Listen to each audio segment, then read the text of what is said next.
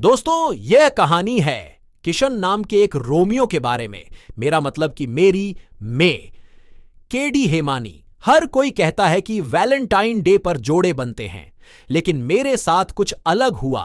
उसी Valentine day पर मुझे हर दिन की तरह सुबह सुबह एक कॉल आया, और जब मैंने फ़ोन उठाया तो मेरे सामने छेलो दिवस गुजराती मूवी जैसा ही सीन हुआ।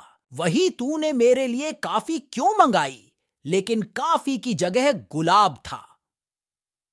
हालाँकि मैंने गुलाब नहीं दिया, इसीलिए जैसे जैसे कॉल चलती रही वैसे वैसे झगड़ा बढ़ता रहा।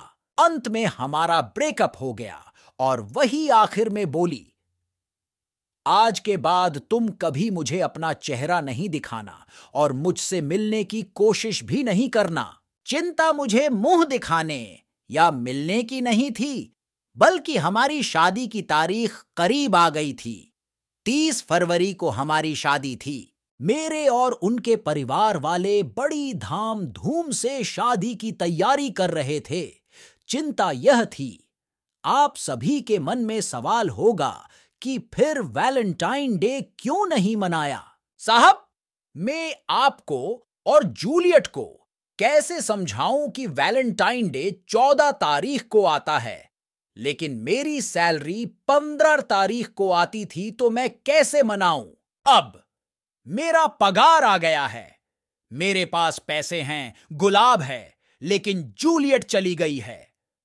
आप कहो, अब क्या करना चाहिए? साहब, मैंने आपसे पूछा कि अब मुझे क्या करना चाहिए?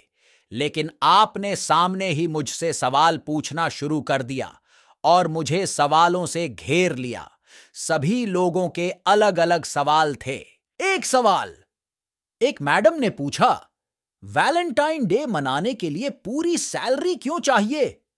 पाँच सौ रुपए तो किसी से उधार लिए जा सकते हैं, साहब। मैं उन महिला मित्र को जवाब देना चाहता हूँ। मैडम, आप सोच सकती है कि यह पाँच सौ रुपए में सेलिब्रेट हो जाएगा, लेकिन इस मामले में सैलरी तो क्या? पूरा घर चला जाएगा। ऐसे सवाल ही नहीं, जवाब भी बहुत थे। एक जाएगा, दूसरा आएगा, जाए तो भीड़ कम, ऐसे लोगों से दूर रहना चाहिए और एक भाई ने तो कह दिया कि आत्महत्या कर लो, लेकिन मैं इतना कच्चा दिल का भी नहीं हूँ कि आत्महत्या कर लूँ। मुझे बस आपका साथ चाहिए।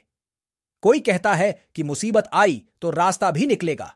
तभी मेरे करीबी दोस्त महेश ने मुझे फ़ोन किया और मुझे इस स्थिति से बाहर निकलने का रास्ता मिल गया। अब मैं क्या करूँगा, वह सुन